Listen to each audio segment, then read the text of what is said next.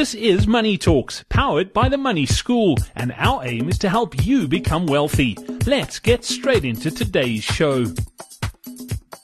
Welcome back to the next edition of Money Talks, powered by the Money School. I'm Brad Brown, and we have Gary Kayle with us once again. Money Coach Gary, welcome back onto the podcast. A very interesting question today and uh, it was submitted through the website, themoneyschool.co.za from Cassandra.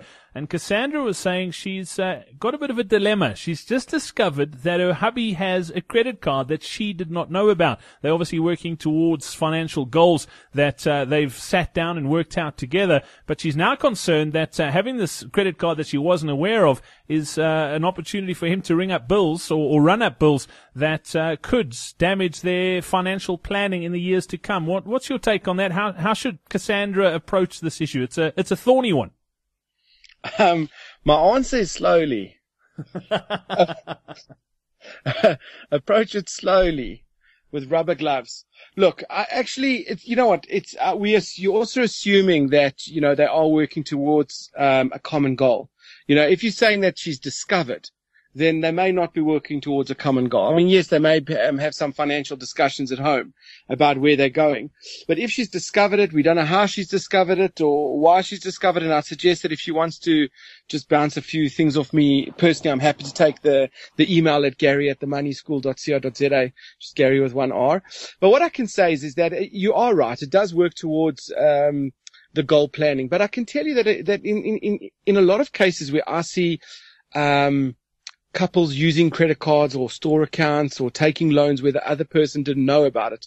It's very often just an innocent thing and they're just trying to make money available. They were obligated in the relationship or their role in the relationship is to, is to bring, uh, let's say half the amount of money that's required for the two of them to live. And one of them is had, had run out of money and, you know, it could have been the weekend away that they were supposed to be going away. And, you know, God forbid he doesn't have the money and has to say to, look, we're not going away.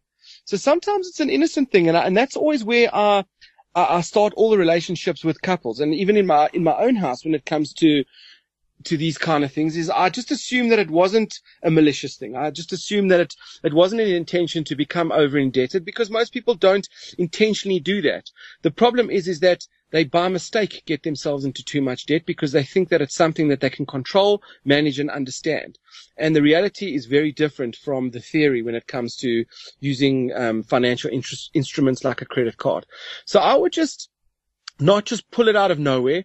I would sit down if I would certainly if they if they don't manage money together or have conversations, let her just make the suggestion that she'd like to do it together.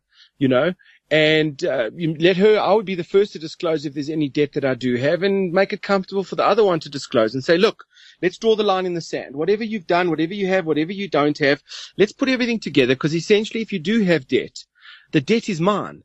As much as you think it might be yours to control, the the reality is is that if you become over indebted, I start having to fund your over indebtedness or our lack of cash flow in the house.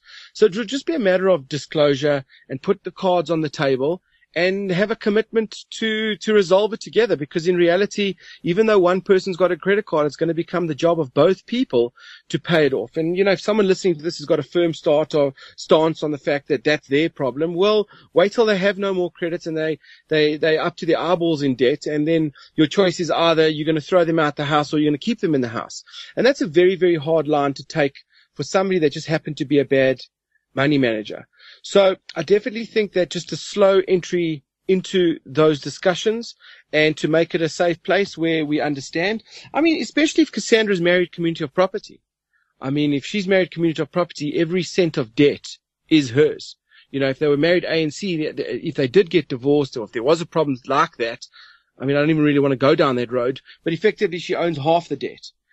So I think it's important that, you know, with these type of things, because it's a high, potentially a high confrontational situation, I would try not put the ball in the back of the net first discussion. I would just say, I understand that this is what's going on. Ask questions. Why are you using it? Couldn't we have done it in a different way? Do you think that we can resolve this? You know, the husband may just turn around and say, listen, I wanted to get air miles and I'm settling this card every single month. So I wouldn't go out guns blazing, assuming that the person has got himself into a serious hole. It would be a matter of like, I have reservations about the credit card. I'm not sure. I don't really feel comfortable with them. Do you think it's okay? Why do you think it's okay? And just, just have a discussion. And then from that point, work out if the water's getting deep or if things seem to be okay. Awesome. Um, yeah, Gary, I think that's fantastic. And, and I think what it boils down to is communication. We've spoken about it so many times on this podcast. Yeah. It, it just boils down to sitting down and having on, an honest conversation with each other. Yeah, and uh, you know, a lot of people aren't used to the discussion. It's a bit of a taboo in the house, and uh, I think it's really important that these things happen. And I, I suggest, by the way, Cassandra, I would suggest very strongly to you that you have this discussion just before payday. In other words, there's about to be a windfall of money coming into both your bank accounts um, through your salaries. Don't try to have this conversation two or three weeks after payday when money's getting a little bit scarce during the middle of the month because then unfortunately, you know, people can already be a little bit of edge and the adrenaline's a little bit high. Do it when money's in their account and, you know, maybe both of you could take a little bit of a lump sum, pay it off and there goes the problem. Um, I think timing is also important. Brilliant, Gary. Cassandra, thank you. I hope that helps. Uh, if you have any other questions, you can be in touch. Just head over to the website, themoneyschool.co.za. You can submit it there and we could answer your question again here on the podcast. So until then, from the two of us, myself, Brad Brown and Gary Kay, let's cheers. Thank you for listening to Money Talks powered by The Money School. To find out more about The Money School, connect with us on Facebook. Just search for The Money School SA.